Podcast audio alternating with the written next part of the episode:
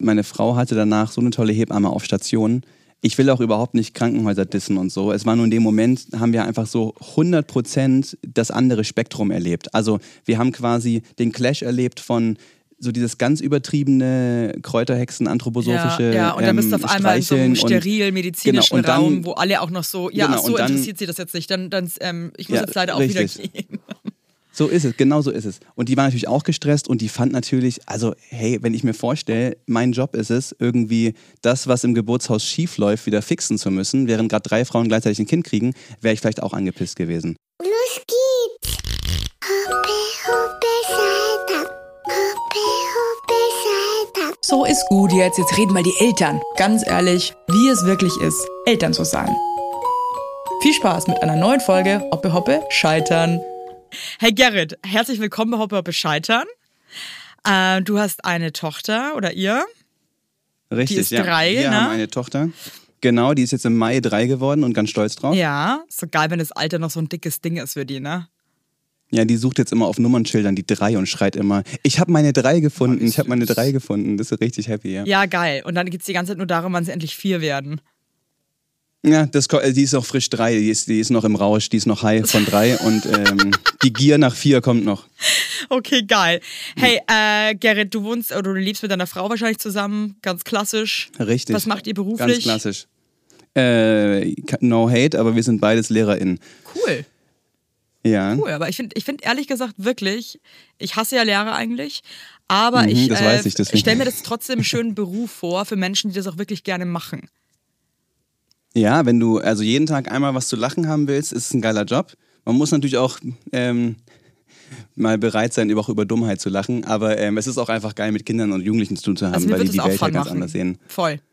Ist, voll, ja. Ich glaub, die, die, aber es ist auch ein krass stressiger Job, ja. Ja, aber ich denke mir irgendwie so, jeder Job, glaube ich, ist auf seine Art wahrscheinlich irgendwie so ist stressig. Es, so ist ne? es, ja. Also, genau. Nur wenn ich in die Bank gehe, oh, irgendwie, weil ich kurz eine halbe Stunde Zeit habe und ich gehe kurz neben unserer Schule in die Bank, dann stehen sie da in der leeren Filiale mit einer Kaffeetasse in der Hand und sagen, na, haben wir schon wieder Ferien?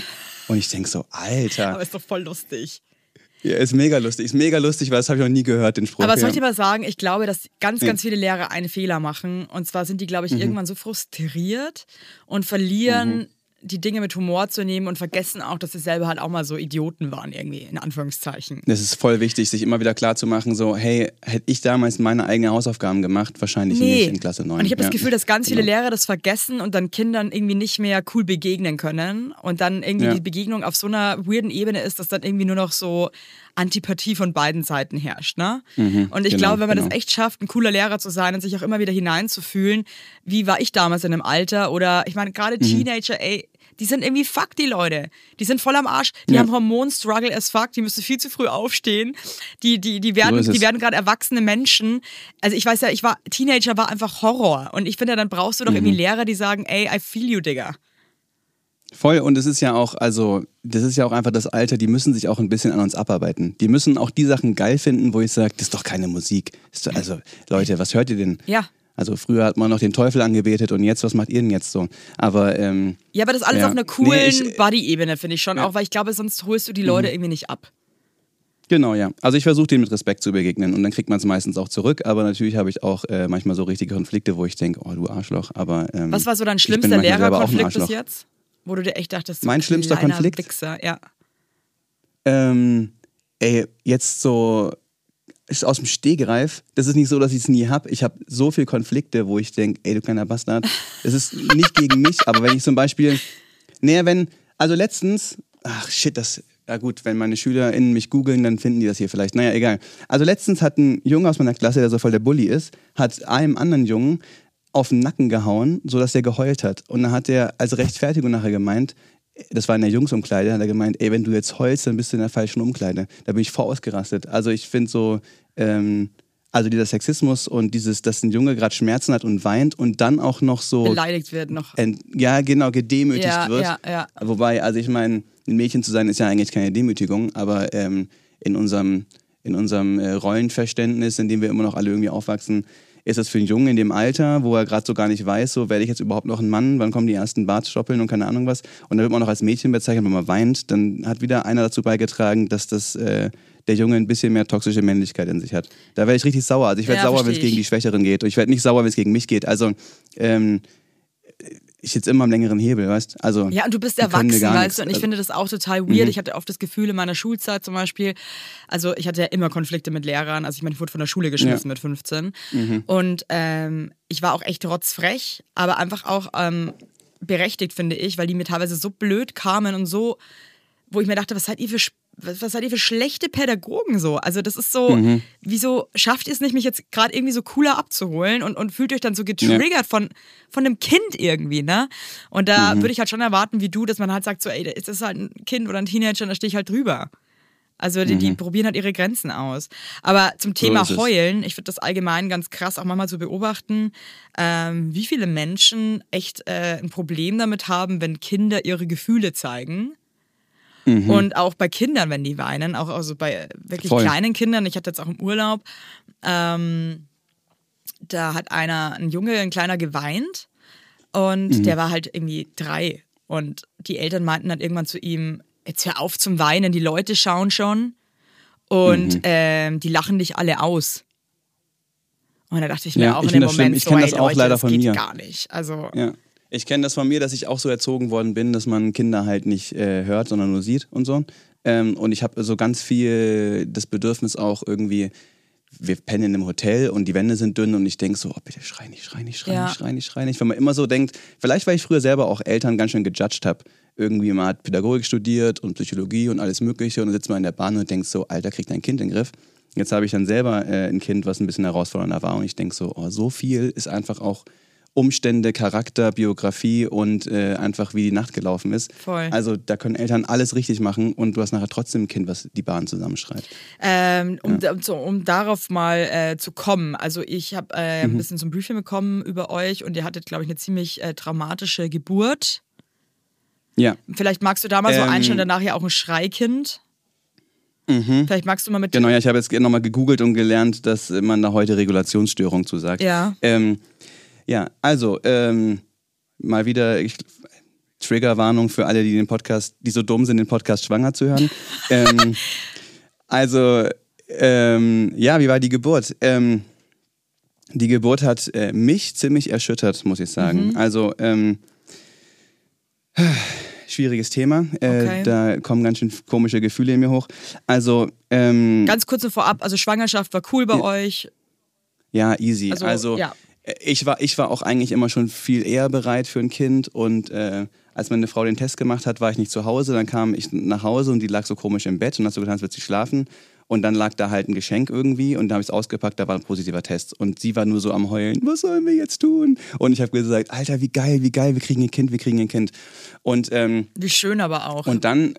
Voll. Und einen Tag später hat sie schon so mit Kreislauf und Übelkeit zu kämpfen gehabt und wir dachten so, naja, nicht geil, aber ein gutes Zeichen. Mhm. Und dann sind wir zur Frauenärztin, haben der alles erzählt und die war so, ähm, ach ja, und ich war noch, hey, wir gehen jetzt nächste Woche zur Frauenärztin und es, da hat sie mich nachher auch für gehatet, aber ich habe gesagt so, hey, und wir gucken einfach und wenn es nachher nicht ist, dann kann man halt nochmal und so weiter. Ich wollte so ein bisschen die Erwartung runterschrauben, mhm.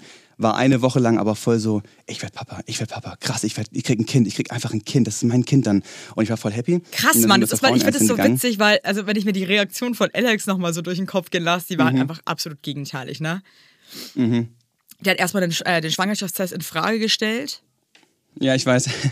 Geil. Und halt irgendwie so, ja, also der, der war nicht so geil, ich werde jetzt Papa. Und ich war ehrlich gesagt auch im ersten mhm. Moment nicht so geil, ich werde jetzt Papa. Ich war einfach nur so, okay, scheiße. Mhm. Ja, ja, ja, ja. Na, also ich glaube, für meine Frau war das auch so das Ding erstmal so, oh Gott, was heißt das jetzt für uns? Und ich war einfach nur so, jetzt chill, wir gucken uns den, äh, gucken uns erstmal alles in Ruhe an und ich wollte es so ganz cool tun, ne? Und dann äh, war ich eine Woche lang so hyper, dann sind wir zum Frauenarzt. Und dann liegt da meine, da war ich zum ersten Mal beim Frauenarzt, ja. gell, sieht da diesen komischen Stuhl und dass da an der Decke ein Bild ist, dass man sich da irgendwie entspannt, während man da in einem rum untersucht wird. Und dann hat die Frauenärztin halt den Ultraschall gemacht und guckt so ganz lang und sagt nichts mehr. Und sagt nichts. Und äh, ich gucke auch den Ultraschall und ich bin jetzt kein Mediziner, aber ich dachte so, ja, da müsste man doch jetzt eigentlich was sehen oder so. Ja. Ne? Und die Frauenärztin guckt einfach nur in diese schwarze Höhle und sagt so, ja, da, da ist nichts. Und meine Frau sagt, ja, was heißt es denn jetzt? Und dann sagt die Frauenärztin, ähm, ja, dann war es eine Fehleinnistung, dann müssen wir das jetzt ausschaben. Und, oder dann müssen wir es ausschaben lassen. Und ich, das hat mich voll ja, getroffen. Mal, stopp, also das hat aber, mir voll den Boden war, war weggezogen. Wirklich, also, klingt das jetzt nur so, oder war die auch unfassbar uneinfühlsam, diese Ärztin? Die ist eigentlich eine coole Frauenärztin. Da geht meine Schwiegermama, meine Frau gehen da hin, die sind alle voll happy mit der. Aber es war einfach so dieses so, das ist halt ihr Daily Business. Und wir saßen da halt einfach so als, ähm, oh mein Gott, oh mein Gott, das große Abenteuer beginnt. Und dann sagt die einfach so, das hat vielleicht nicht geklappt. Und dann stand ich nur da und ich habe tausend Gedanken gleichzeitig gedacht und habe nur gemerkt, wie alles so aus meinem Kopf rausfließt. Und ich habe gesagt, ich muss mich hinsetzen. Und dann weiß ich nichts mehr. Ich bin einfach ohnmächtig geworden. Wirklich? Also dieser Satz... Ich bin einfach ohnmächtig geworden davon. Krass, ich, war, ich bin schon ein paar Mal im Leben ohnmächtig geworden, aber noch nie, weil ich mit einmal so krass Stress hatte. Naja, und dann hat die Frauenärztin gesagt, als ich wieder zu mir kam, ich lag da auf dem Boden, das war mir schon ganz peinlich, dann krieg ich die Cola und alle gucken auf mich und meine arme Frau liegt da halt da in ihrem Stuhl und, ähm, oh, Scheiße. Und muss halt voll mit den Tränen kämpfen, weil ich da irgendwie jetzt gerade so... Du bist so, da kollabiert, ähm, irgendwie man sieht nichts, ja, Ultraschall, okay, genau, coole genau. Situation, toll. Yeah, let's make this about me. Ja, great. genau. Wie in, ja, wie in genau. so einer bescheuerten ich, ähm, Komödie, irgendwie so... Äh, ja, richtig, richtig. Ja, es war auch dann so, dass ähm, die Frauenärztin hat, uns, hat dann gemerkt, oh, das war ein bisschen hart, ihr Satz. Die hat dann so ein bisschen beruhigend auf uns eingeredet und hat gemeint, der Zyklus kann ja auch ein bisschen durcheinander sein und äh, wir warten jetzt einfach nochmal eine Woche ab und gucken, ob da was mhm. da ist. So. Und äh, haben wir eine Woche gewartet und ähm, wenn meine Frau beim Frauenarzt angerufen hat und ihren Namen gesagt hat, bei der Frauenärztin, dann lachte die Empfangsdame schon, lacht sich mega kaputt und fragt halt, wie es mal, wie es ihrem Mann geht und so. Also da war ich so ein bisschen jetzt der Witz und... Ähm, ich habe auch ein bisschen drüber lachen können, aber irgendwie hat es mich auch getroffen. Naja, ähm, aber warum hat es dich getroffen? Short. Weil du irgendwie schockiert warst von deiner eigenen Reaktion oder wie krass sich das ja, stresst? Genau, genau. Ja. Ich habe ich hab irgendwie, ich habe gedacht so, ich bin ready dafür, ich bin jetzt Papa. Und das allererste Mal beim allerersten Problem, also wirklich das aller, aller, allererste Problem, irgendwie f- fünf Tage nach positivem Test und ich kipp einfach um. Und ich dachte, es hat mich in meinem Selbstbild so ein bisschen ins Wanken aber gebracht. Da, mal ganz blöd ähm, jetzt gefragt, ne? Aber denkt man sich dann als Mann, weil ich frage mich oft, was Männer denken. Mhm. Denkt man sich dann so, ich bin irgendwie, ich bin Weichei oder ich bin Loser oder bin jetzt nicht, bin also, jetzt nicht stark ähm, genug, ich dass ich das nicht. Ertrage oder was geht in einem Männerkopf davor? Mhm. Also ich weiß nicht, was Männer denken, aber ich, ähm, ich weiß, dass ich immer schon eher ähm, sensibler war und äh, mein Leben lang, also so Sachen wie, hey, warum spielst du nicht draußen wie andere Jungs oder sowas, das war immer das Ding, ich habe halt mehr gelesen, gezeichnet, äh, ich bin recht musikalisch, also irgendwie, ich war immer so ein bisschen so ein untypischer Junge, kein Fußball, keine Autos, diese ganzen Klischees habe ich nicht so erfüllt und ähm, ja, auch immer schon ein bisschen sensibler, aber trotzdem denke ich halt irgendwie, habe ich trotzdem in dem Moment auch gedacht, naja, aber jetzt, da wo es drauf ankam, wo du jetzt der Unterstützer sein musstest, also deine Frau ja. liegt da, komplett vulnerabel, ähm, du weißt ja, wie man in so einem Stuhl liegt. Und dann, äh, und dann kipp ich einfach um. Das ist der Typ, der einfach nur den Job hatte, ist die Hand zu halten und sich die Sachen zu merken, ja, die meine Frau nicht merken kann. Gesagt, ich finde es eigentlich ja. total cool, dass du da so emotional bist und irgendwie halt eigentlich auch so mhm. viel fühlst. Ne? Weil wie oft ist es ja auch irgendwie, dass der Partner oder die Partnerin mhm. eher dann gar nichts damit anfangen kann und eher so ein bisschen belanglos ist. Und um dich kurz aufzubauen, diese Geschichte liebe ja. ich. Äh, das sind äh, Freunde von uns und äh, er ist mhm. einfach... Es ist ein ganz, ganz tolles Paar. Die haben auch ein Kind, einen Sohn. Und ähm, er ist wirklich eine absolut coole Socke. Und die war beim Frauenarzt. Und er hat sich immer extrem Mädchen gewünscht. Einfach mhm. auch aus dem Grund, er hat seinen Papa relativ früh verloren und wollte irgendwie, hatte da irgendwie auch so einfach so eine Angst, dass er, wenn er einen Sohn bekommt, mhm. dass es dann auch einfach irgendwie so, er hat da wahnsinnig mhm. drunter gelitten, ja. wollte aber eine Tochter. Und der Frauenarzt, äh, männlich, sagt, äh, die dachten, sie bekommen Mädchen und sagt beim zweiten Ultraschall, äh, oh, das wird doch ein Junge. Und mein Kumpel ist heulend in der Frauenarztpraxis zusammengebrochen. Der hat so geweint, dass die irgendwann meinten, dass er jetzt bitte gehen muss, weil das einfach Geil. Zu laut ist. Okay. Also, you're not alone. Ich glaub, das ist voll ja, gut. Ich glaube, manchmal erzählen vielleicht auch Leute so Geschichten nicht, weil sie sich halt irgendwie denken, so, okay, fuck. Aber ich glaube, ey, das passiert öfter. Aber dafür bin ich denkt. Hier. Ich erzähle heute die ganzen das peinlichen Geschichten. Gut finde ich das. Ja, ja, also und dann habe ich halt so ein bisschen, ähm, ja, gut, dass du fragst eigentlich. Irgendwie habe ich schon an mir gezweifelt durch diese Erfahrung und, ähm, und das hat, hat sich schon so ein bisschen mitgetragen, dass ich dachte, ey, unter Geburt bin ich an einem ganz anderen Stress ausgesetzt. Kann ich da überhaupt, mithalten? Blöd gesagt, mein Mann stehen, in Anführungszeichen, mhm. ne? Ähm, so, ähm, und dann... Oh Gott, das tut mir jetzt schon so leid, dass es dann auch mal so eine Horrorgeburt war, fuck. Ja, und dann hatte ich echt so, äh, einfach so ein bisschen Schiss. Naja, wir haben uns ähm, dafür entschieden, äh, nicht in der Klinik zu Okay, ganz kurz, äh, aber ihr wart dann eine Woche später nochmal bei der Frauenärztin und dann meinte die, ah ja, ihr seid offensichtlich doch war alles gut, weil ich habe jetzt eine dreijährige Tochter. Hey, how crazy! Ja. Wie weit war sie dann schwanger beim, beim, beim Ultraschall, als er was gesehen hat? Ja, das war so ein bisschen, also äh, man, der, der Zyklus war richtig äh, zerhäckselt. Also meine Frau hat halt einfach, also wir haben gesagt, okay, wir lassen es drauf ankommen, die Pille abgesetzt und dann war es quasi äh, Scharfschützengewehrmäßig, einmal schießen und treffen. Wow. Und, und also sofort schwanger, aha, einfach irgendwie zehn Jahre Pille genommen, einmal abgesetzt, sofort schwanger. Und, äh, und der Zyklus war noch nicht so eingespielt, ja, nach der, durch das Absetzen. Und irgendwie, wir haben zurückgerechnet, für uns müsste schon Woche acht gewesen sein nach Rechnung, aber irgendwie biologisch war sie dann erst in Woche fünf oder sechs. Ja, okay, und genau in dieser man Zeit. Auch noch nicht wirklich was, deswegen. Genau, ja, richtig. Okay. Und dann hat die Frauenärztin gesagt, kommen Sie nächste Woche wieder. Das kann ja auch sein, hat sie dann mit der, das mit der Pille erfahren, es kann ja auch sein, dass der Zyklus noch ein bisschen äh, messed up, mhm, ist und jetzt kommen Sie nächste Woche wieder.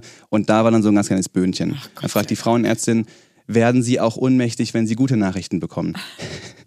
Und ich so, was? Ich bin aufgesprungen, guck mir den Ultraschall an, sehe das und dann habe ich schon gemerkt, scheiße, Beine und Hände kribbeln wieder. Oh Gott. Da habe ich schnell wieder hingelegt.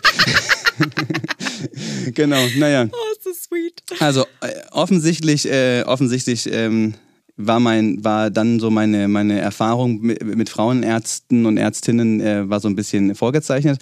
Und wir hatten uns dann entschieden, in ein Geburtshaus zu gehen, ähm, was ich eigentlich mega cool finde. Also ich bin, ich war immer so ein bisschen anti-Anthroposophie und anti-Globuli und das war für mich alles so Kräuterhexen und ja, so, ne? Kam ich nicht so mit klar. Ähm, aber äh, hey, in diesem Geburtshaus, das ist alles halt Hebammen geleitet. Und die haben uns halt ernst genommen, also uns beide. Mhm. Da hat niemand gelacht, wenn ich angerufen habe, weil ich jetzt der Typ bin, der ohnmächtig geworden bin, sondern die habe ich angeschaut und gefragt, ja, was sind deine Ängste und warum machst du dir Sorgen und so. Und wir haben uns da voll aufgehoben, mhm, gefühlt.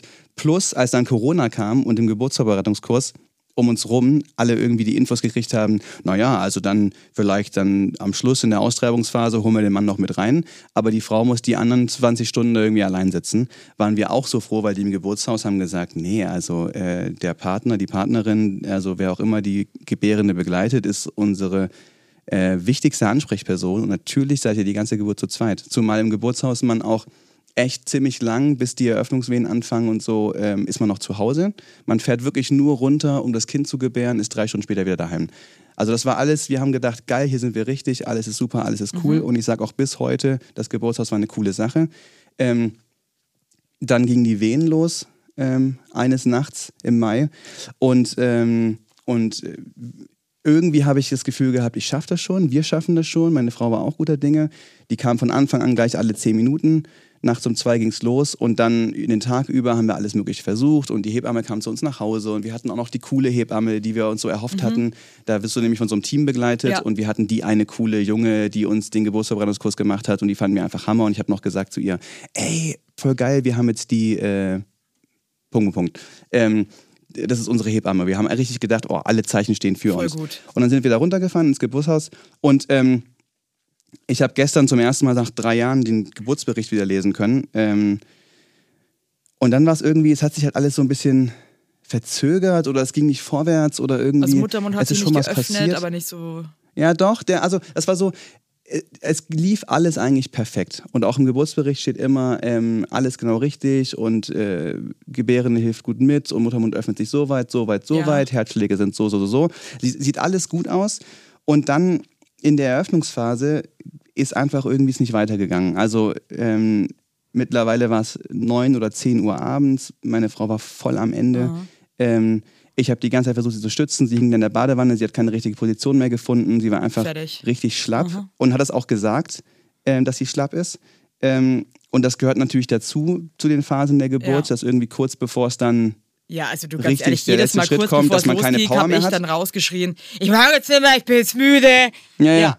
genau, alles, genau. Ja, sorry, und sie war auch an diesem Punkt, ja, ich kann nicht mehr, ich kann nicht mehr. Ja. Und da hat die Hebamme auch gesagt, du musst jetzt mit deinem Kind über diesen Punkt rüber, weil das ist jetzt der Zeichen, dass es gleich zu Ende mhm. ist. So.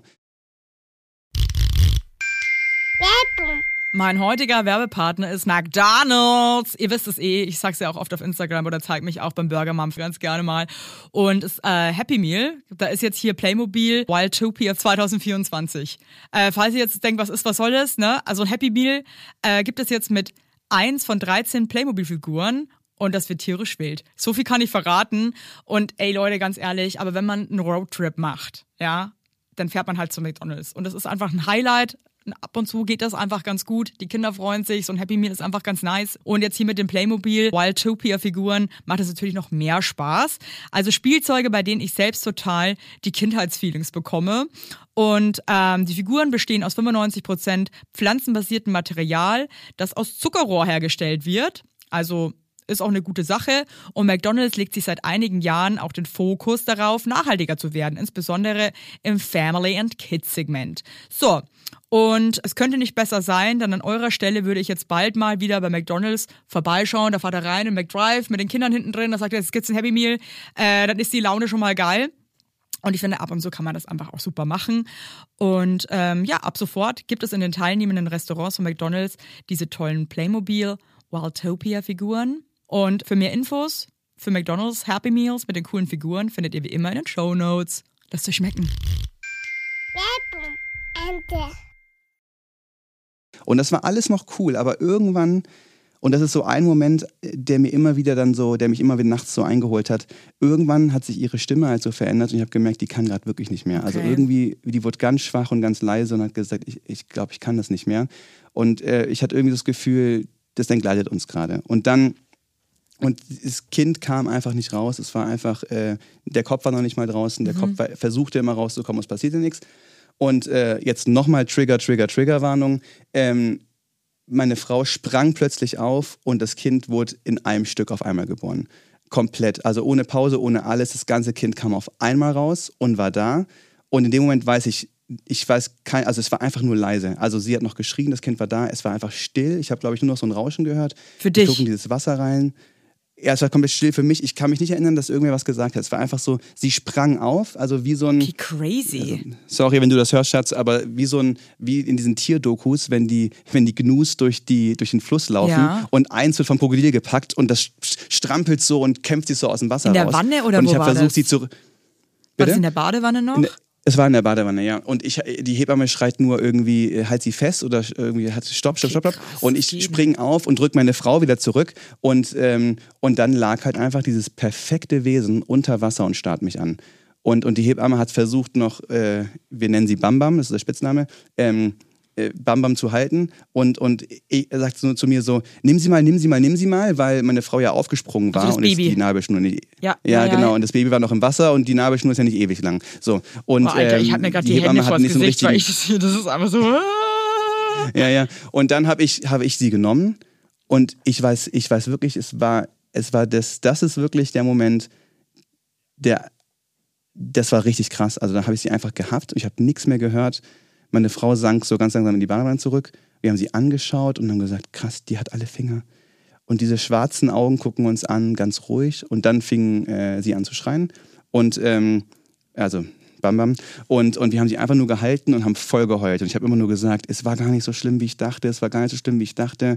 Wo, wo hatte ich so Angst? Das ist das, also ich war so richtig happy und glücklich. So erleichtert wahrscheinlich auch einfach, das ist einfach, ne? Voll, ja, voll. Ist. Ich dachte die ganze Zeit so, wovor hatte ich dass eigentlich... Dass deine Frau erlöst, so Angst? Ist so auch irgendwie, ne? Genau, richtig, sie... Voll. Und, und einfach so dieses, du bist nicht ohnmächtig geworden, du hast deine Frau die ganze Zeit unterstützt.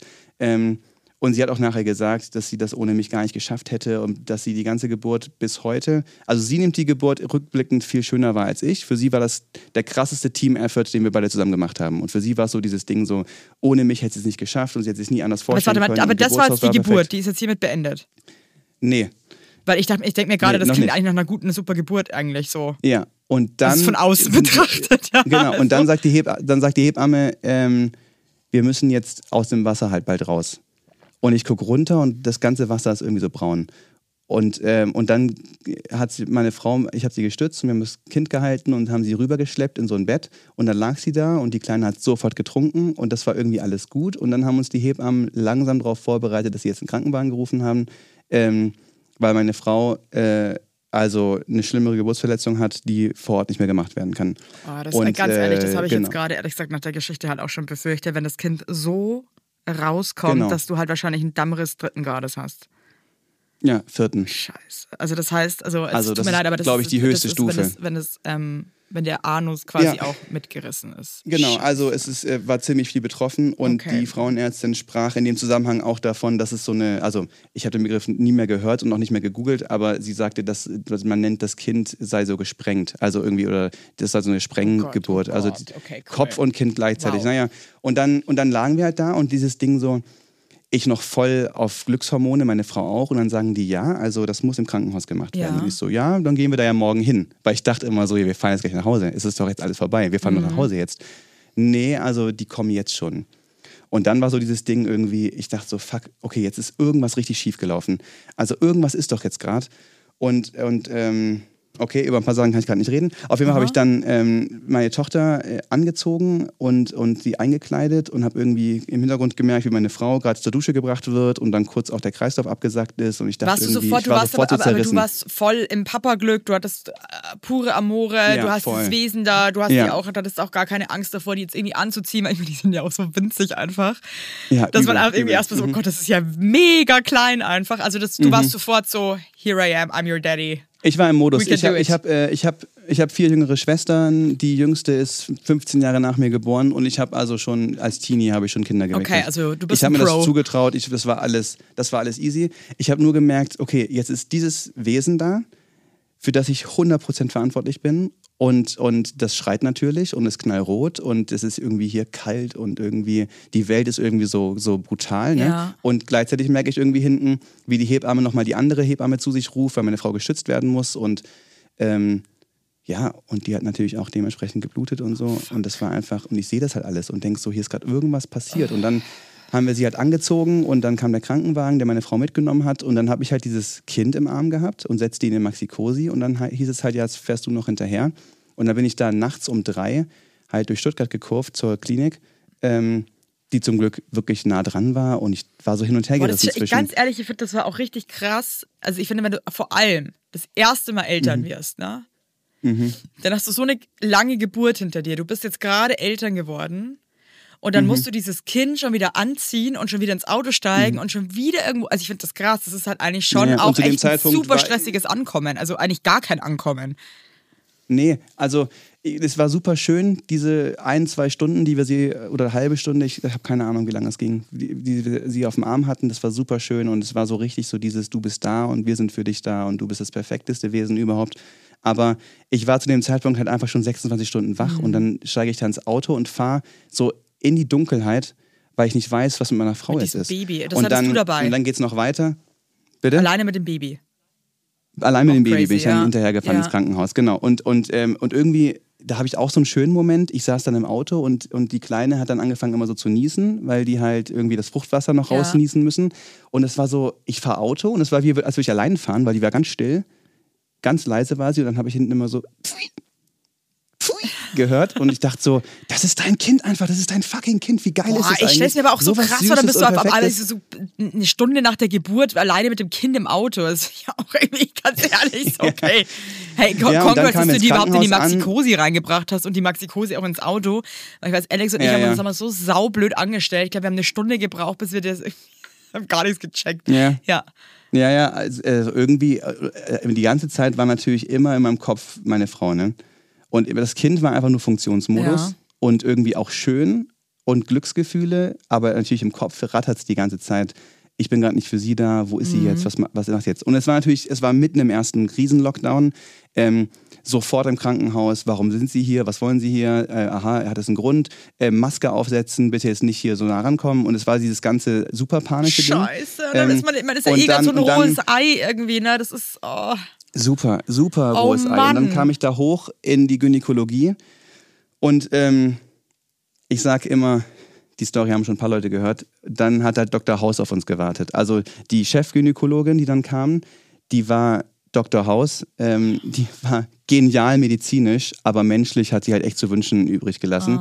Oh. Ich komme in den Raum, meine Frau liegt da wieder in so einem Stuhl, wieder äh, in, in der Pose und die Chefgynäkologin kommt da so ein bisschen genervt rein. So, jetzt gucken wir uns das mal an. Die findet natürlich eh scheiße. Wie war deine Frau da eigentlich auch drauf? Ich meine, Entschuldigung, aber die hat gerade ihr Kind geboren und wird dann alleine ins Krankenhaus gefahren, sieht ihr Kind nicht. Ja. Ich würde durchdrehen. Also meine Frau ist, äh, ist ein richtiger, eine richtige Kriegerin. Also Also die Geburt war krass, Und dann einfach auch, wie die das alles da gemeistert hat. Also die war da echt ja, noch voll strong und war so, hey, okay. Die, ja, ich meine, äh, immer wieder steht im Geburtsbericht, die He- eine Hebamme hat sie noch begleitet und da steht immer wieder drin, dass irgendwie sie schon nervös wurde, unruhig wurde, nach dem Kind gefragt hat, ja, irgendwie klar. Müdigkeitssymptome gezeigt hat. Ich so, ja klar, no shit. Aber dann hat die ähm, Gynäkologin kam halt rein und, und setzt sich da vor sie, vor ihre Beine und sagt so, ja gut, ähm, dann wird's nächstes Jahr offensichtlich ein Kaiserschnitt. Das ist, so der, das ist so der erste Satz. Okay, und wow. ich habe hab Bam Bam im Arm und, und das ist alles, es war so hell, so neonröhrenhell. Ne? Also einfach, wir kommen aus diesem kristallstein-orangenem Zimmer. Oh Gott, aus dem Bernsteinzimmer. Neon, genau, kommen wir, kommen echt, ja, da kommen wir echt in, diese, in dieses Star Trek-Raumschiff. Und dann sagt, ist der erste Satz, den wir hören, ja, ja gut, dann, also nach dem Motto, dann, die können ja keine Kinder mehr kriegen normal. So, nach dem Motto, ne? Und mir wurde es schwindelig und ich nehme das Baby und sage, ich muss hier raus, sorry, ich muss hier kurz raus. Bin raus in den Flur und dann war meine Frau plötzlich weg. Und dann, dann hat man mir gesagt, gehen Sie mal hier in diesen Vorbereitungsraum. Und dann saß ich dann in irgendeinem so Raum, wo Frauen halt sitzen und ihre Wehen alleine aushalten müssen während Corona. Und ich habe halt links und rechts habe ich... Aber ein riesiger Albtraum gerade. Ja. Vor allem, weißt du, das Ding ist halt auch in dieser Situation, dass man gerade einfach ein Kind bekommen hat und das ist einfach alles nur so, okay, was geht hier eigentlich ab? Ja, also es war, es, ich habe nur noch funktioniert und, und, ähm, und ich glaube, du hattest, du hattest auch mal einen Gast, der hat auch gesagt irgendwie, dass er auch im Krankenhaus draußen saß und ich wusste, wer von der Familie noch nach Hause kommt und so ging es mir da. Also wären wir jetzt vor hundert Jahren auf irgendeinem Bauernhof gewesen oder ich sag mal irgendwo in der Wüste von Namibia, dann hätte das meine Frau, glaube ich, nicht überlebt. Mhm. Einfach so die Tatsache, dass Geburt und Tod, das hört man immer in so Märchen, ja. gell? Ja, der Papa ist allein mit seinen Kindern, weil die Frau bei der Geburt gestorben ist. Und plötzlich saß ich da und dachte so, wir können doch nicht so eine Geschichte sein. Das kann doch jetzt gerade nicht sein. So, es war zu keinem aber Zeitpunkt mal, so, dass sie in Lebensgefahr gesteckt hat. Genau, ich wollte jetzt gerade ja. kurz nochmal die Leute da draußen abholen. Also ich, also ich bin jetzt auch keine Medizinerin, ne? Aber ein Dammriss, ja. also selbst, glaube ich, vierten ja. Grades ist jetzt, glaube ich, also ja. in der heutigen Zeit kein genau. Grund. Wir aber ich ja glaube, im Krankenhaus. Du warst einfach auch so lost und so wusste genau. null, was abgeht. Ich glaube, es war einfach alles mhm. zu viel. So ist ja. es. Und ein Trauma, ein Trauma passiert natürlich, ähm, das Trauma oder die posttraumatische Stressbelastung, die entsteht ja auch, wenn du deine Gefühle in der Situation, die dir traumatisch vorkommt, nicht mehr handeln kannst. Mhm. Und ich war halt komplett, komplett der Boden weggerissen. Und dann war meine Frau plötzlich, wie gesagt, weg. Ich war mit der Kleinen alleine. Und dann saß ich da in diesem Vorbereitungsraum, wo man uns reingesetzt hatte. Und ich habe links und rechts durch die Wände halt die anderen Frauen schreien hören, die gerade Kinder gekriegt haben. Und draußen im Gang war halt einfach nur eine Krankenschwester. Die rannte da einfach den Gang rauf und runter. Und da dachte ich auch wieder, ähm, zum Glück waren wir in dem Geburtshaus. Also zum Glück hatten wir quasi eine eins zu eins Betreuung und noch eine zweite Hebamme. Hier sitzen gerade drei Frauen, die haben nur eine einzige Schwester irgendwie, die hin und her rennt. Aber die konnten mir halt nicht sagen, wo meine Frau ist. Ich sag dann, ich suche meine Frau, die ist hier irgendwie mit einer Verletzung reingekommen. Oh ja, die wurde gerade weggefahren, sie weiß nicht wo. Dann oh Gott, okay, cool. saß ich in diesem Raum, habe versucht, mit meiner Tochter irgendwie schon mal zu reden und so ein bisschen zu connecten und so. Dann dachte ich immer, die muss doch was trinken, die muss doch was trinken. Oh Gott, ich bin das, war, das war die ganze Zeit jetzt auch im Kopf, dass, dass ich mir dachte, ja. du denkst dir bestimmt auch so, okay, scheiße, wann hat dieses Kind eigentlich wieder Hunger? Und ja, dann kannst eben. du ja nichts machen. Meine Nippel waren trocken wie die Wüste. Ja, fuck. Naja. Ja, ich konnte nichts machen. Und dann, dann haben die mir so, eine, so ein Notfallfläschchen gegeben, so ähm, schütteln, oben aufreißen, Kind in den Mund stecken, dann trinkt es was. Dann habe ich das Kind wenigstens äh, versorgen können. Naja, und dann, und dann kam Doktor House wieder rein, Aha. ja. Und, und ich leg Bam Bam hin in, den, in so einen kleinen Wagen da, diese Plexiglaswägen, die da immer hingefahren werden. Und dann fängt die an, mir zu erzählen, ja, also ihre Frau ist gerade im O P, die muss jetzt gerade unter Vollnarkose genäht werden. Und, und der Vollnarkose? Ja, die war komplett weg. Also die, die musste richtig krass genäht werden, ja. Und dann, und dann, ähm, und dann sehe ich neben mir, mein Kind erbricht sich plötzlich, liegt auf dem Rücken, fängt an so zu gurgeln und es sprudelt noch irgendwie ganz viel Fruchtwasser raus. Und ich denke nur so, fuck, fuck, fuck, okay, ähm, was mache ich denn jetzt, was mache ich denn jetzt? Und dann sagt die Ärztin zu mir, na gut, dann ist das wohl gerade wichtiger und geht einfach weg. Das ist jetzt nicht so nach dem Motto, so nach dem Motto, ja doch, so nach dem Motto, okay, ach so, sie wollen mir gerade nicht zuhören? Wow, okay, fuck you. Oh mein Gott, boah, aber Gerrit, da könnte da könnt ich, schre- da, da, ganz ehrlich, das macht mich Sorge, ich könnte jetzt aufstehen, könnte einen Stuhl klein hacken.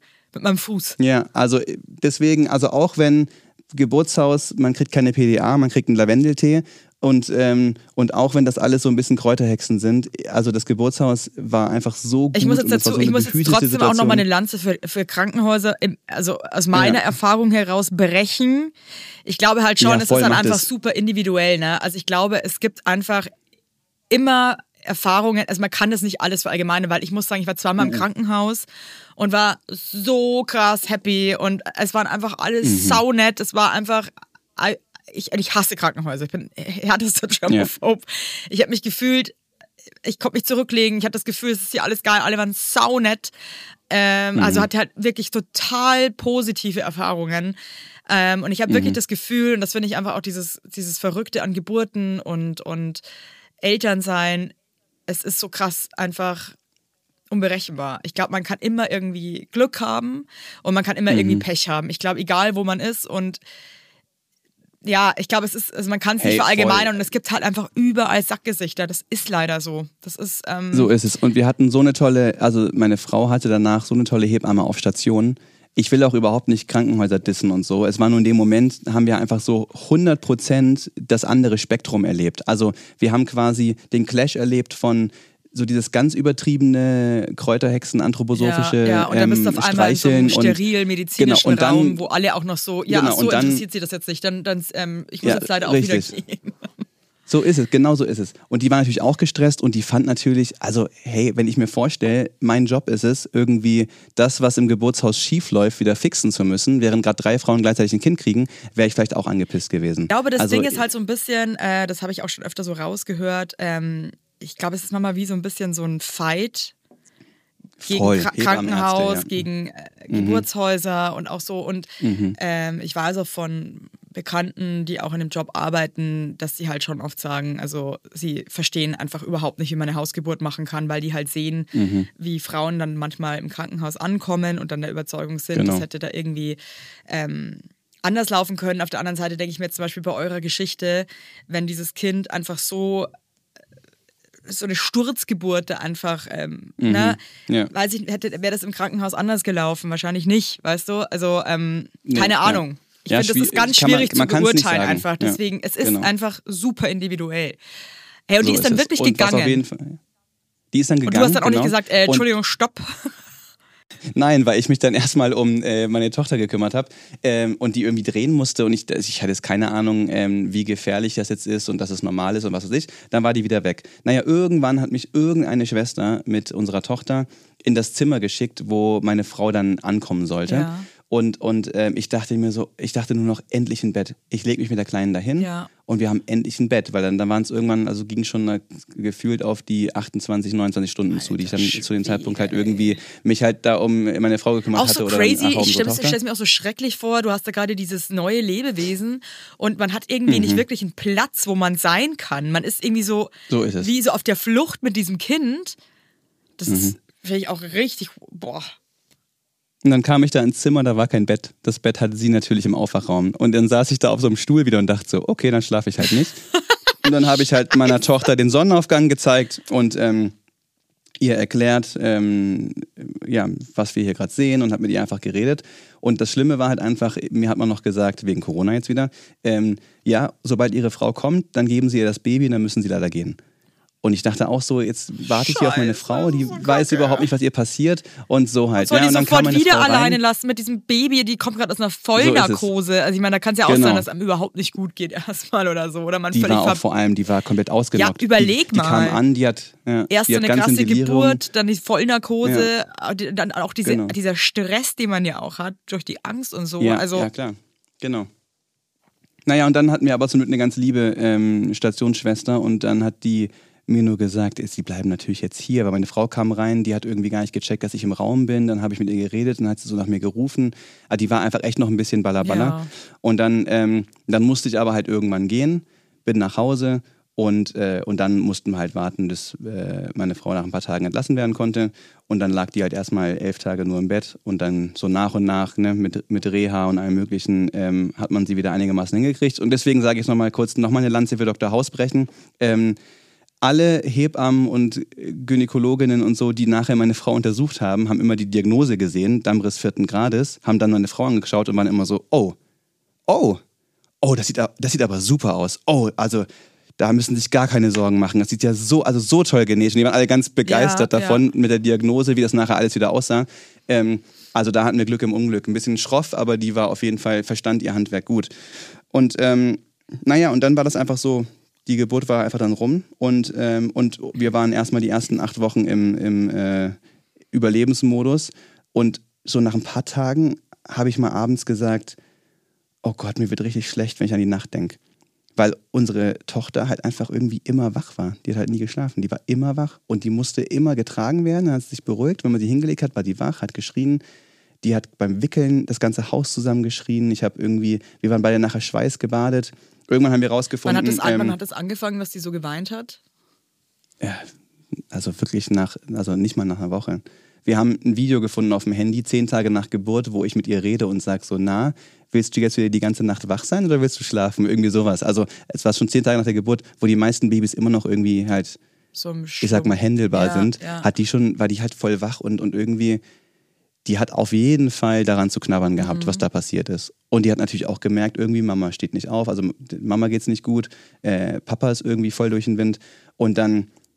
Ja, witzige Story. Dann hat sie halt das Ganze immer beim Wickeln, das ganze Haus immer zusammengeschrien, bis wir dann rausgefunden. Also ich habe irgendwann aus Verzweiflung einen Föhn genommen und einfach den so auf sie gerichtet, wie so eine Pistole und, und quasi den Föhn angemacht. Ja. Und dann hat dieses kleine, rote, verkrampfte Wesen Klappe zugemacht, Arme und Beine locker gelassen und im hohen Strahl gepinkelt und einfach nur so dem Geräusch zugehört. Dann haben wir rausgefunden, also Mister Föhn darf bei keinem Wickeln fehlen. Also das funktioniert bei das ganz, ganz vielen so Kindern. Das ist echt witzig, ja. ja. Das ist ja, echt funny. Wir haben sie auch manchmal in der Küche schlafen lassen und die Dunstabzugshaube auf so Stufe vier gemacht. Ja, ja vielleicht also die war halt einfach, dass sie brauchte halt einfach wahrscheinlich nochmal was viel krasseres von außen, was sie irgendwie beruhigt. Weil ich meine, man kann mir schon dass vorstellen, die dass grounded, das für dieses ja. kleine Wesen auch einfach unheimlich stressig war. Ne? Also ja, und dann, und dann hatten wir einfach, ich sag mal, fünfzehn krasse Monate. Also ja. es wurde langsam besser, aber also die hat nicht geschlafen. Die, das heißt nicht ähm, geschlafen, also hat, hat die tagsüber gepennt? Die hat, also die hat, tagsüber war sie... hat sie ihre drei Schlafzeiten gehabt so. Tagsüber ging's, vor allem, weil wir da halt auch wach waren und wir haben sie halt in der Trage rumgetragen. Ja. Die war also nonstop in der Trage. Ja. Nonstop. Also ich bin kilometerweise in der Wohnung, habe ich zurückgelegt. Und, ähm, und dann also mehrmals die Nacht wach geworden. Wenn sie wach geworden ist, immer geschrien, abends Scheiße. ein, zwei Stunden geschrien. Fuck, so ähm, die hat keinen Schnuller genommen. Die hat im Kinderwagen hat sie geschrien, den fand sie scheiße. Ähm, Federwiege fand sie zum Kotzen. Federwiege auch. Autofahren. Ja, Federwege auch. Autofahren, da ist die einmal uns sogar hyperventiliert, dass wir dann ranfahren mussten, mitten auf so einer großen Kreuzung in Stuttgart. Und die hat so ganz komische Geräusche nur noch gemacht. Ich habe die aus dem Sitz rausgerissen und habe unter meinen Daumen, als ich sie gehalten habe, habe ich dieses Herz so krass rasen hören. Oh, also die war von allem überfordert. Und mhm. ähm, jetzt bei Freundinnen von uns, ähm, die haben Zwillinge bekommen. Und die eine hat auch so schlecht geschlafen und viel geschrien. Und da sagte die Hebamme irgendwie, manche Kinder haben so eine Regulationsstörung, dass jeder weitere Reiz... das Kind noch viel mehr überfordert. Mhm. Voll viele Kinder brauchen einfach so ihre eine äh, Sicherheitsdecke. Ähm, irgendwie bei manchen ist Autofahren, Kinderwagen, Federwiege. Irgendwie manche Kinder haben so das Ding, was ihnen hilft. Und unsere Bambam hatte halt einfach irgendwie, außer ganz eng gedrückt werden an unserem Körper, hat die alles halt irgendwie krass ähm, verrückt gemacht. Und, und jeder Tipp war halt einfach nur so ein Schlag in die Magengrube, weil, naja, also ähm, habt ihr mal Federwege probiert? Ja. Also, äh, und das Beste ist ja immer, also wir, also meine Erfahrung ist ja, entspannte Eltern, entspanntes Kind. Wo du auch also gleich die Freundschaft kündigst nach so einem Satz. Wenn du halt ein Kind ja, hast, das einfach uns, halt irgendwie... Ja, wir sind super entspannt. Also unsere Kinder schlafen einfach ja, durch. Komisch, na, gell? Ja, er macht ihr halt ja. wahrscheinlich einfach was falsch, ja. Ja, richtig, genau. Also dieses Ding, du zweifelst eh, jeden Tag zweifelst du ja, daran. Ja, vor allem jetzt mal ganz ehrlich, ne? Ja. Aber der Punkt ist, und das habe ich auch schon gleich oft erzählt in diesem Podcast, mhm. ähm, diese Broschüre, bitte schütteln Sie Ihr Kind nicht. Und Alex und ich waren immer so, what the fuck? Wer schüttelt uns an Scheiß? Also, warum liegt das hier? Das ist ein Scheiß. Mhm. Aber ja. wenn du halt wirklich ein Baby hast, was einfach richtig viel schreit, dann kommst mhm. du irgendwann als Eltern an den Punkt, wo du dir wirklich denkst, ich ja. kann nicht mehr. Dieses Kind hey, ich muss sag jetzt, was jetzt ganz, aufhören ja. zu schreien. Was ich, also ja. wirklich, also unser zweites Kind war auch echt, hat auch viel geweint am Anfang und so weiter. Mhm. Und ich glaube, die war weit davon weg, eine Regulationsstörung zu haben, aber es war trotzdem mhm. echt viel.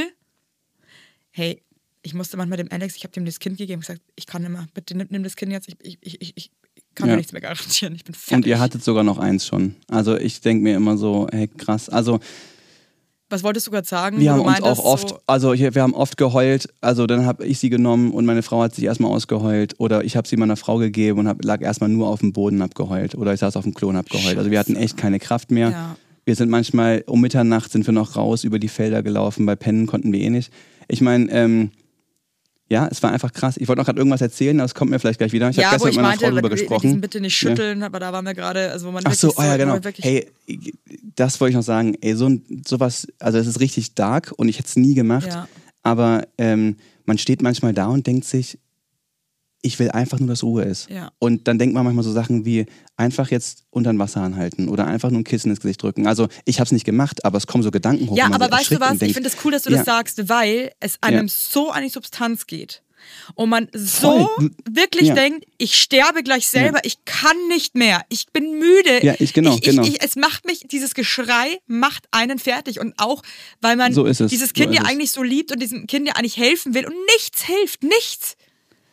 Ja, und, und es ist im Stockdunklen, ist es halt auch irgendwie einfach nur dieses Wesen, was sich von dir wegdrückt und was nonstop schreit. Man ist immer so hilflos. Am nächsten Morgen, ja. am nächsten Morgen schämt man sich, dann sieht man dieses perfekte Gesicht und diese kleinen Finger und denkt sich einfach nur so, ich werde alles dafür tun, dass dir niemals jemand wehtut. Aber nachts denkt man sich so, ein Kissen ins Gesicht drücken, damit ich endlich Ruhe hey, du, ich habe. Das hab, ist ich, halt ich, einfach ich, erschreckt ich, einen so krass. Ich, ich, ich weiß voll, was du meinst. Ich hatte auch einmal einen Moment, das ich auch nie vergessen. Mhm. Da war ich dann so geladen, ich war so hilflos mhm. und ich, ich wusste nicht mehr, was ich ich bin. Dann, ich habe dann dem Alex ähm, das Kind gegeben und äh, bin so, zum Wäscheständer und habe den Wäscheständer einfach geschüttelt. Mhm. Ich stand ja, am Wäscheständer und habe diesen Wäscheständer geschüttelt, weil ich mir dachte, ich kann mhm. nicht mehr, es macht mich fertig, wieso weint sie die ganze Zeit? Ja, und genau, oh, und, und, und, da, und, und ja. ein paar Minuten später denkst du wieder so. Und dann wieder da auf Instagram wieder zeigen, dass man eine coole Mom ist, ja. Nee, aber ähm, weißt du was? Ich finde, es ja. ist halt auch eine coole Mom oder ein cooler Dad, weil man einfach, äh, ja. das ist normal. Und ich ja. kenne ehrlich gesagt niemanden, der nicht einfach so Momente hatte. Das ist einfach, es ist und fucking normal. Damals, ich finde irgendwie, ich fand es ja. weird, irgendwie so emotionslos zu sein. Und ich fand es auch weird, da nicht ehrlich mhm. zu sein.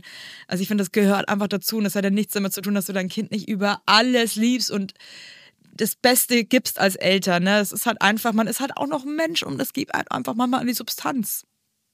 Ja, und deshalb danke für deinen Podcast. Damals, als äh, du mit Basti das Live-Ding geschuckert hattest, hab ich, sind wir nachher zu dir hin und haben gesagt, danke für den Podcast, weil irgendwie endlich mal jemand Gäste, Gästinnen einlädt, die ja auch mal über sowas reden irgendwie. Und das hab, hab, da habe ich auch gedacht, ich muss da irgendwie meine Story erzählen. Also wir hatten Autofahrten, da hat die sich heiser geschrien. Scheiße. Die war einfach heiser danach. Dann bin ich ausgestiegen und habe einfach meine Hand, ich habe einfach auf diese Heizung eingedonnert, weil ich irgendwas kaputt schlagen wollte. Es war, weil man das so frustriert so ist einfach, ne? Weil man denkt sich so... Ja, weil man nichts kann. Ja, du ja, bin, man ist hilflos halt machen. Einfach, ja. Mein heutiger Werbepartner ist Everdrop. Everdrop ist schon lange großer Bestandteil bei uns zu Hause, denn es ist sehr, sehr nachhaltig. Und die haben jetzt nicht nur so Spülmittel und so Gedöns, ne, sondern die haben jetzt auch Waschmittel. Und hey, alle, die Kinder haben, wir wissen es, die Wäsche ist einfach großer Bestandteil unseres Alltags. Ich wasche ungefähr jeden Tag zwei Wäschetrommeln und denke mir so, warum sieht auch alles irgendwie immer aus wie Scheiße? Könnt ihr nicht einfach mal essen wie normale Menschen? Nee, können die nicht, weil die sind nämlich noch klein. Und ich selber, ganz ehrlich gesagt, als erwachsener Mensch auch nicht. Und wenn ihr Bock habt, irgendwie diese Probleme jetzt einfach mal von euch wegzuwerfen, mal über die Schulter zu werfen, zu sagen, hey, hier, dann ist Everdrop, das ist ein junges Unternehmen aus München, ja? Und die haben sich zum Ziel gesetzt, Einwegplastik und überflüssige Chemie aus den Haushalten zu verbannen. Schluss damit. Es ist over, Leute. Get it real. Und neben Reinigern, wie gesagt, plastikfreien Spülmaschinentabs, die by the way gerade Stiftung Warentest-Sieger geworden sind, gibt es jetzt eben auch Waschmittel. Und ich zu Hause, ich hab, ähm, wir haben Neurodermitis und so weiter, wir haben alle ein bisschen empfindliche Haut. Ich benutze das Sensitive Waschmittel ohne Enzyme, Duft- und Farb- und Konservierungsstoffe. Und das ist nämlich perfekt auch für empfindliche Haut geeignet. Und damit könnt ihr euch einfach was Gutes tun. Da gibt es auch geile Grapefruit, äh, Patchouli, Apfelblüte, geile, geile Düfte gibt's auch und so weiter, wenn ihr gern ein bisschen was mögt, was ein bisschen gut riecht, ne, mag ich auch ganz gern. Und ihr könnt die Produkte natürlich einzeln kaufen, aber es gibt auch flexible Abos. Das wird dann einfach zu euch nach Hause geschickt, natürlich in einer Papierverpackung. Und ja, müsst ihr nichts mehr schleppen, müsst ihr euch nicht mehr drum kümmern. Das Abo ist einfach super flexibel und kannst auch jederzeit pausieren oder kündigen. Und wenn ich euch jetzt überzeugt habe, was ich mal denke, weil ich meine, Entschuldigung, geiler geht's ja wohl nicht, dann gibt's bis Ende Mai einen Code. Denn mit Scheitern zwanzig, groß geschrieben und zusammen, Scheitern zwanzig, bekommt ihr zwanzig Prozent auf alle Starter- und Sparsets. Und in einem Set ist auch eine ähm, hochwertige Aufbewahrungsbox äh, dabei. Da könnt ihr dann die Tabs und die Waschmittel und so weiter einfach cool einfüllen. Und das ist auch geil, das sieht geil aus. Und also haut rein. Und alle weiteren Infos findet ihr wie immer in den Shownotes. Und jetzt macht es einfach mal, weil es nachhaltig und geil ist. So.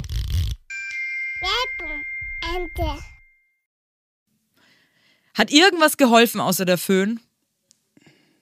Nur, also nur tragen, nur tragen. Morgens zwei Stunden, nachts eine Stunde. Immer, ich habe also, ich habe so viele Podcasts gehört in der mhm. Zeit und ich habe irgendwie zwanzig Kilo abgenommen, weil ich quasi nicht geschlafen habe und nur im Kreis gelaufen bin und dann noch hundert Prozent gearbeitet habe. Man darf nicht vergessen, also wir haben ziemlich viel äh, Hate abbekommen, aber für Lehrer und Lehrerinnen war Corona auch ziemlich krass. Wir mussten richtig unter krassen Bedingungen. Ich hatte Abschlussklassen, das sind ja auch meine dreißig eigenen Kinder gefühlt. Ja. Ich wollte, dass die einen guten Abschluss machen. Mhm. Dann plötzlich heißt es, alle müssen nach Hause. Wie, wie kriege ich die jetzt auf die Prüfung vorbereitet in zwei Monaten? Und ich habe mir halt mich da voll verrückt gemacht. Ich habe mich zu Hause verrückt gemacht. Wenn ich, nach, ich bin so schnell, wie ich konnte, nach Hause, um irgendwie dieses Kind wieder abzunehmen. Mhm. Und ich dachte irgendwie, hey, meine Frau, es ist die Supermama schlechthin, die ist dafür geboren, ähm, Mama zu sein. Und die ist ja auch Grundschullehrerin und hat immer schon gebabysittet. Meine Frau checkt es einfach so krass, wie man mit Kindern umgehen muss, intuitiv. Die war wahrscheinlich gar nicht so krass gestresst. Ich habe es ihr ziemlich immer so unterstellt, aber ich saß dann in der Schule und dachte so, ich kann doch nicht hier sein. Zu Hause ist die Hölle los. Und wenn ich zu Hause war, dachte ich immer nur daran, wie ich jetzt irgendwie in der Schule allen gerecht werde. Und, und, ähm, und dann acht Wochen nach der Geburt Ähm, sind wir ins Geburtshaus und das soll eigentlich so ein schöner Abschluss sein. Man liest dann den Geburtsbericht gemeinsam. Und ich bin da rein und ich rieche diesen Raum mhm. und Gerüche sind ja ganz starke Trigger ja, und ich rieche den Raum und plötzlich kamen so viele Erinnerungen zurück. Ganz furchtbare Bilder, äh, Schreie, die ich gehört habe, Sachen, die ich gesehen habe. Mir ist richtig schlecht geworden und ich war so froh, dass unsere Tochter wieder so unruhig und weinerlich wurde, wie sie eigentlich immer war, dass ich so als Alibi sie auf den Arm nehmen konnte und mit ihr so ein bisschen in den Nebenraum mhm. gehen konnte.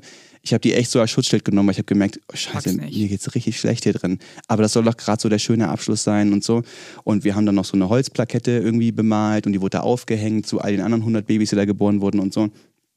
Aber das war der Tag, wo ich gemerkt habe, mir ist irgendwas Krasses passiert. Und kurz darauf ging es los mit so Angstattacken, ähm, dass ich morgens in der, also dass ich, dass ich manchmal einfach so das Gefühl hatte, ich sterbe jetzt, ich muss einfach wegrennen oder mir wird schwindelig oder ich muss mich übergeben oder ähm, so aus dem Nix einfach, mhm. Menschen nicht mehr ertragen und das in meinem Beruf oder auf einer Geburtstagsparty. Ich habe mich monatelang darauf gefreut, das erste Mal, als ich rauskam und ich, ich musste von dieser Party, ich bin weggerannt, also ich bin habe mich aufs Klo entschuldigt, habe gedacht, ich muss mich übergeben, ist nichts gekommen. Dann habe ich gedacht, ich muss nach Hause und ich konnte nicht in die U-Bahn einsteigen. Ich bin drei Stationen lang gejoggt, weil ich einfach so viel Angst hatte. Krass. Ich musste es irgendwie einfach loswerden. Und das hat mich immer wieder eingeholt. Ich habe morgens in der Bahn plötzlich Bilder gesehen von der Geburt, die waren so vor meinem Gesicht und gingen nicht weg, egal wo ich hingeguckt habe. Habe ich einfach also Sachen gesehen, die ich nicht sehen wollte. Dann, wenn, wenn wir dann irgendwie Filme geschaut haben, wo Leute äh, dann in den Kreißsaal geschoben wurden, also es war auch keine geile Idee, Grey's Anatomy zu schauen irgendwie im ersten halben Jahr, aber ähm, immer wenn, da, wenn ich sie nur sehe, eine Frau, die irgendwie schreiend mit gespreizten Beinen irgendwo reingeschoben wird, also entweder habe ich sofort angefangen zu heulen oder ich habe mir die Ohren und die Augen zugehalten und einfach, also ich habe ich hab so richtig Angst gehabt, weil ich dachte, wenn ich daran erinnert werde, was uns passiert ist, dann muss ich irgendwie sterben. Also ich habe irgendwie, also es hat, war mit mir so, also es hat einfach voll so die, volles Angst. Trauma in dir ausgelöst, diese ganze voll, Geschichte. Hey, und, und das habe ich gar nicht gecheckt zuerst. Mhm. Ähm, ich bin dann in eine Therapie gegangen und, ähm, und das war, also war so ein Coaching, systemische Therapie-Ding und die Frau sagte mir, ey, sie sind hundertfünfzig Prozent Papa und hundertfünfzig Prozent Lehrer und sie steuern gerade auf ein krasses Burnout zu und diese Angstattacken sind einfach nur ein Zeichen ihres Körpers, dass sie sich gerade komplett überlasten. Mhm. Und dann haben wir so erstmal ganz lange daran gearbeitet, mein Leben irgendwie so ein bisschen zu entschleunigen und Oasen für mich zu schaffen, wo ich wieder aufladen kann. Aber ich bin diese Gedanken nicht losgeworden und ich habe krasse Ängste entwickelt. Und ich hab, so hab Ängste, dass irgendwie aber auch was so passiert oder, oder? Mega, also alles, also alles. Ich hatte konstant, hatte ich einfach so eine Grundangst. Ich habe ähm, hab eh immer so ein bisschen auch so eine leichte Phobie vor Keimen, aber daraus wurde eine richtig krasse ähm, Magen-Darm-Phobie, dass wenn auch nur ich in einem Buch gelesen habe, dass jemand sich übergeben hat, dass ich immer dachte, ich wäre jetzt krank. Und ich saß bestimmt Monat, also Monate, halbes Jahr lang, saß ich jeden Abend da und hatte das Gefühl, dass heute alle krank werden. Und dann habe ich darauf gewartet, dass alle krank werden. Oder ich habe irgendwie wie im Albtraum so die Gewissheit gehabt, ähm, heute Nacht wird unsere Tochter kotzen. Und was machen wir dann? Dann habe ich dieses Babyfon angestarrt und darauf gewartet, Krass. Dass sie einfach im Bett sitzt und sich ergibt. Also wirklich äh, schon irgendwie auf einem und Level, wo es einfach nicht mehr cool ist. Weil ich kann mich schon auch noch daran erinnern, als ich dieses Burnout ja. hatte, dass ich auch mhm. ähm, Angstgedanken hatte, ganz weird, die hatte ich vorher noch mhm. nie. Und mir komische mhm. Sachen ausgemalt hat. Ich oft irgendwie auch an der Ampel stand, mir dachte, okay, was ist, wenn jetzt ein Auto in uns reinfährt? Ähm, Mhm. Was ist, wenn ein Blumentopf von dem Balkon irgendwie äh, in der mhm. Stadt irgendwie auf uns runterfällt? Ich habe überall eine Gefahr gesehen, hatte auch irgendwie einfach so, ja. so komische Ängste. Mhm. Aber ich meine, ich, ich konnte sie trotzdem immer noch irgendwie, konnte mich immer noch davon lösen. Mhm. Aber du warst ja wirklich gar nicht mehr in der Lage, auch da also irgendwie ich, das von dir wegzuschieben, zu sagen, okay, come ja. on, das war einfach eigentlich überwältigend irgendwie, ne? Bei dir. Ich konnte nicht mehr an was anderes Krass, denken. Also okay. ich war komplett beherrscht von Angst. Ich hatte, ich hatte von morgens bis abends das Gefühl, ich kipp gleich um oder ich muss mich übergeben. Also ich Wie bin hat deine einfach, Frau das so weggesteckt? Für die war das schlimm. Schon, oder? Das tut ja. mir auch wahnsinnig leid. Also für die war es schlimm, mich so leiden zu sehen. Ich wurde immer dünner, ich konnte nichts mehr essen. Ich habe beim, also ich habe den Spaß am Essen verloren, weil ich überall Lebensmittelvergiftung gesehen habe oder irgendwie die Angst davor hatte. Also ich war, ich war so richtig besessen davon und ich habe einfach, ich habe immer weiter abgenommen. Ich habe mich in der Schule, weil ich so übermüdet war, ich habe mich eigentlich nur noch von Energydrinks und Schokolade ernährt. Das ging irgendwie immer in kleinen Portionen. Und ich habe trotzdem irgendwie gefühlt, dann irgendwann alle zwei Tage ein Kilo weniger gehabt Alter. Und meine Hosen sind mir runtergerutscht und ich wurde einfach immer dünner. Mir ist mein Ehering einfach abgefallen. Ich habe Müll rausgebracht und der Ehering war weg. Dann musste ich in die Mülltonne kriechen und meinen Ehering wieder rausholen. Also okay, wow. mein Papa hat, glaube ich, gesagt, irgendwie, also wenn wir heiraten, dann muss man den Ehering schon bald verkleinern lassen, äh, vergrößern lassen. Ich musste meinen beim Juwelier irgendwie dann äh, fünf Jahre nach der Hochzeit musste ich meinen Ehering halt dann verkleinern lassen. Irgendwie hat der Juwelier auch noch nicht so oft gehabt. Also ich, Wie kamst ich bin du einfach da wieder richtig. Raus? Oder hat es sich dann irgendwann noch mal so richtig krass, also zu erlegt, dass du wirklich irgendwie nur noch, weiß ich nicht, rumvegetiert bist? Zu dem bist? Zeitpunkt hatte ich dann schon diese Therapie und wir haben einfach versucht mit Ernährungstagebuch, Gefühltagebuch, mit... Ähm Wir haben gemerkt, ich brauche in der Woche meine Zeit für mich. Also ich bin, ich bin ein Typ, der nur wieder aufladen kann, wenn er irgendwie alleine ist und sich für niemanden verantwortlich fühlt. Das war, was mich so auch kaputt gemacht hat, war dieses dauernde Verantwortungsgefühl, mhm. dass ich irgendwie denke, ich muss erstmal allen alles recht machen und erstmal für alle da sein und dann am Schluss für mich. Und das geht halt nicht mehr, wenn du ein Kind hast. Und ich habe einfach komplett meine ganzen Hobbys aufgegeben und meine, meine Zeit für mich. Und wir haben ziemlich schnell in der Therapie gemerkt, ich brauche einfach so diesen einen Nachmittag oder einen Abend die Woche, wo ich mal kurz alleine bin. Und, ähm ist dir das dann leicht gefallen, das auch wirklich so zu machen? Weil, also ich habe zum Beispiel auch, also nicht jetzt so krass mhm. extrem, aber habe halt auch mhm. voll vergessen, dass ich auch noch halt da bin und halt auch noch meine Zeit mhm. brauche und hatte auch immer so ein krasses Verantwortungsgefühl und bin halt auch so krass gerne Mama. Das ist für mich mhm. wirklich, ich dachte mir so, nee, aber ich will immer mit den Kindern sein. Ich, ich liebe das ja auch, ja. ne? Aber man braucht ja trotzdem mhm. auch nochmal einfach eben einen Moment für sich, um einfach mal wieder aufzuladen. Und das hat mir zu dem Zeitpunkt, ging es mir schon so schlecht, dass mir das, ich kam nach der ersten Therapie nach Hause und habe gesagt zu meiner Frau, hör zu, ähm, du weißt, wie scheiße es mir geht. Also sie hat sogar die Therapie für mich organisiert. Ja. Ähm, ich lag eines Abends, lag ich im Bett und habe gesagt, ich fühle nichts mehr, ich habe keine Gefühle mehr. Ich lieg hier und habe keine Gefühle. Scheiße. Und dann hat sie meine Mutter angeschrieben, die hat auch äh, Therapieerfahrung und hat sie gefragt, was sie tun soll. Und als ich dann nach einer Panikattacke, die ich in einem sozialen Setting hatte, auf einer, auf einer Kollegenfeier, ja. Ja, als ich nach Hause kam und sagte, mit mir stimmt irgendwas nicht, hat sie gesagt, hier ist eine Nummer, ruf da an. Okay. Also sie war sie, also meine Frau, wieder perfekte Partnerin, die hatte quasi schon alles vorbereitet und hat gesagt, okay, guck mal hier, ich habe mich um alles gekümmert, ruf da an. Und ähm, weil es privat halt war, also erstmal auf Selbstzahlerbasis, habe ich dann kurze Zeit später schon den ersten Therapietermin gehabt. Gott sei Dank. Und dann ging es ziemlich schnell darum, ähm, was erwarte ich eigentlich immer von mir und wie würde ich, wenn ich mich selber sehen würde, wie würde ich da mit einem anderen Vater reden? Und dann würde ich dem anderen Vater würde ich sagen, Alter, du musst nach dir gucken, du gehst kaputt, ja, deine Familie hat nichts davon, davon. Genau, wenn du hier durchknallst. Punkt, ne? Ja. Und dann sagt sie, ja und warum sind sie zu sich so hart? Wie sieht ein perfekter Tag für sie aus? Und dann habe ich gesagt, ich möchte einfach nur aufstehen und einen ganzen Tag lang machen, was ich will. Und am besten alleine. Also ich möchte, ich möchte niemals meine Frau irgendwie verlieren. Ich möchte, dass die abends bei mir ist, aber ich möchte tagsüber einfach machen, was ich will. Ich möchte einfach mal wieder Autonomie haben. Ich möchte einfach irgendein scheiß Playstation-Spiel spielen und einen dummen Film angucken und dann, das gibt mir wieder Energie, um die ganze Woche durchzuhalten. Ja. Und dann hat sie gesagt, dann müssen sie nach Hause gehen und sagen, sie brauchen diesen Nachmittag oder so. Und jetzt, wir haben den krassen Luxus, das krasse Privileg, vor allem auch in Corona, dass wir mit den Schwiegereltern im Haus wohnen. Okay, geil. Und die Ja, und wir waren ja quasi alle komplett isoliert und durften niemanden sehen, aber die Schwiegereltern sind quasi die Personen, die unsere Tochter von Anfang an regelmäßig gesehen haben. Und die hat beim Opa auch erstmal nur geschrien.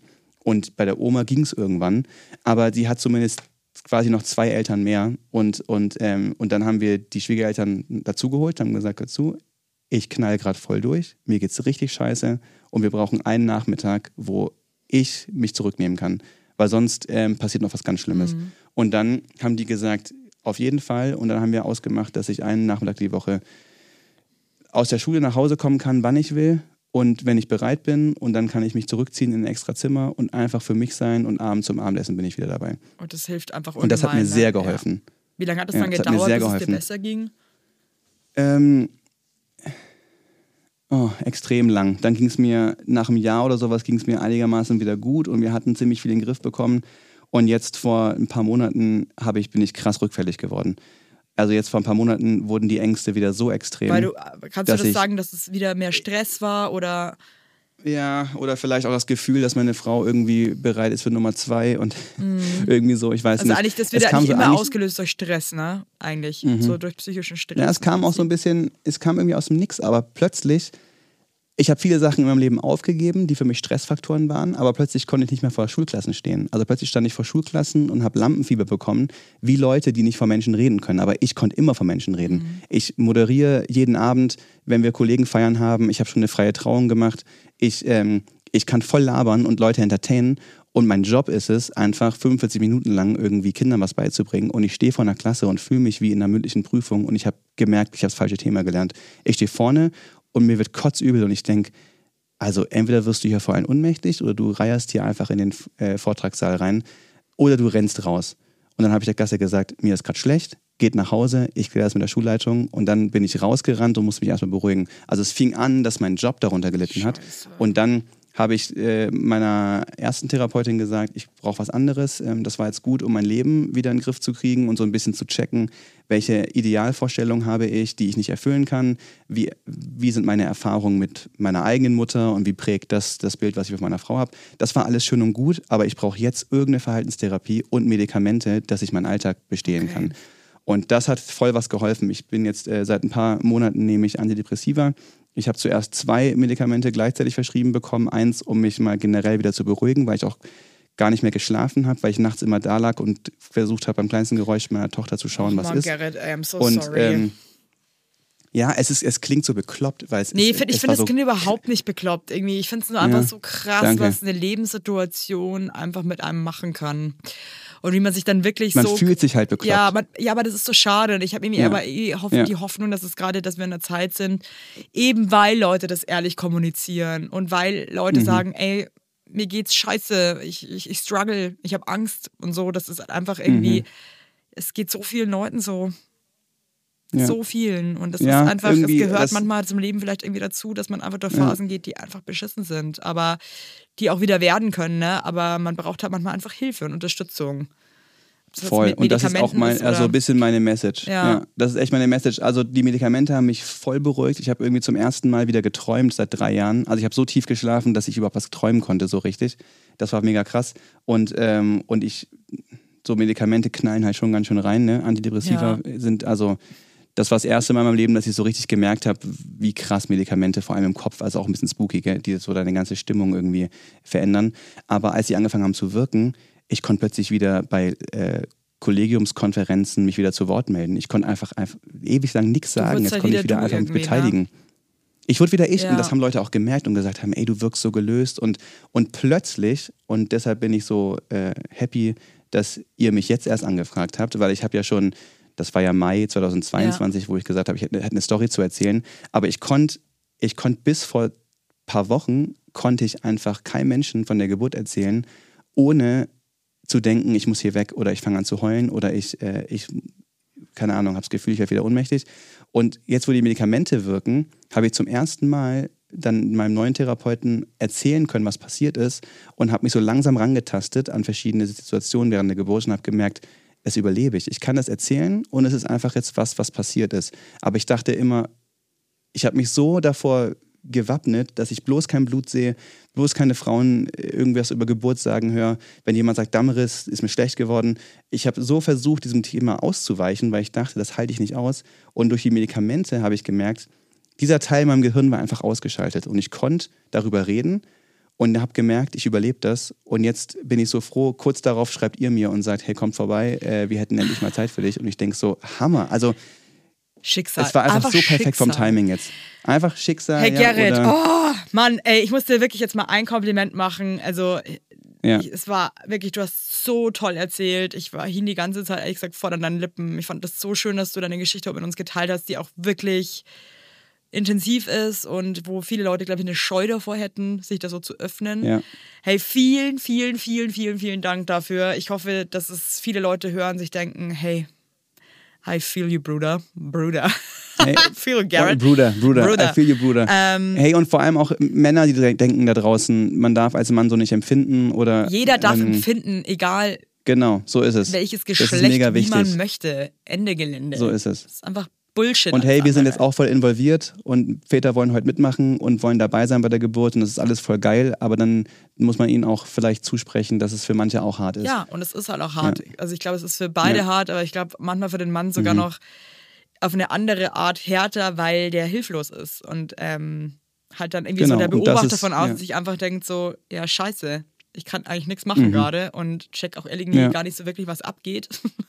mhm. Halt auch in Situationen, die vielleicht manchmal einfach äh, komplizierter sind, wo man dann vielleicht den Mann manchmal gar nicht so abholen kann, weil es einfach schnell gehen muss oder so.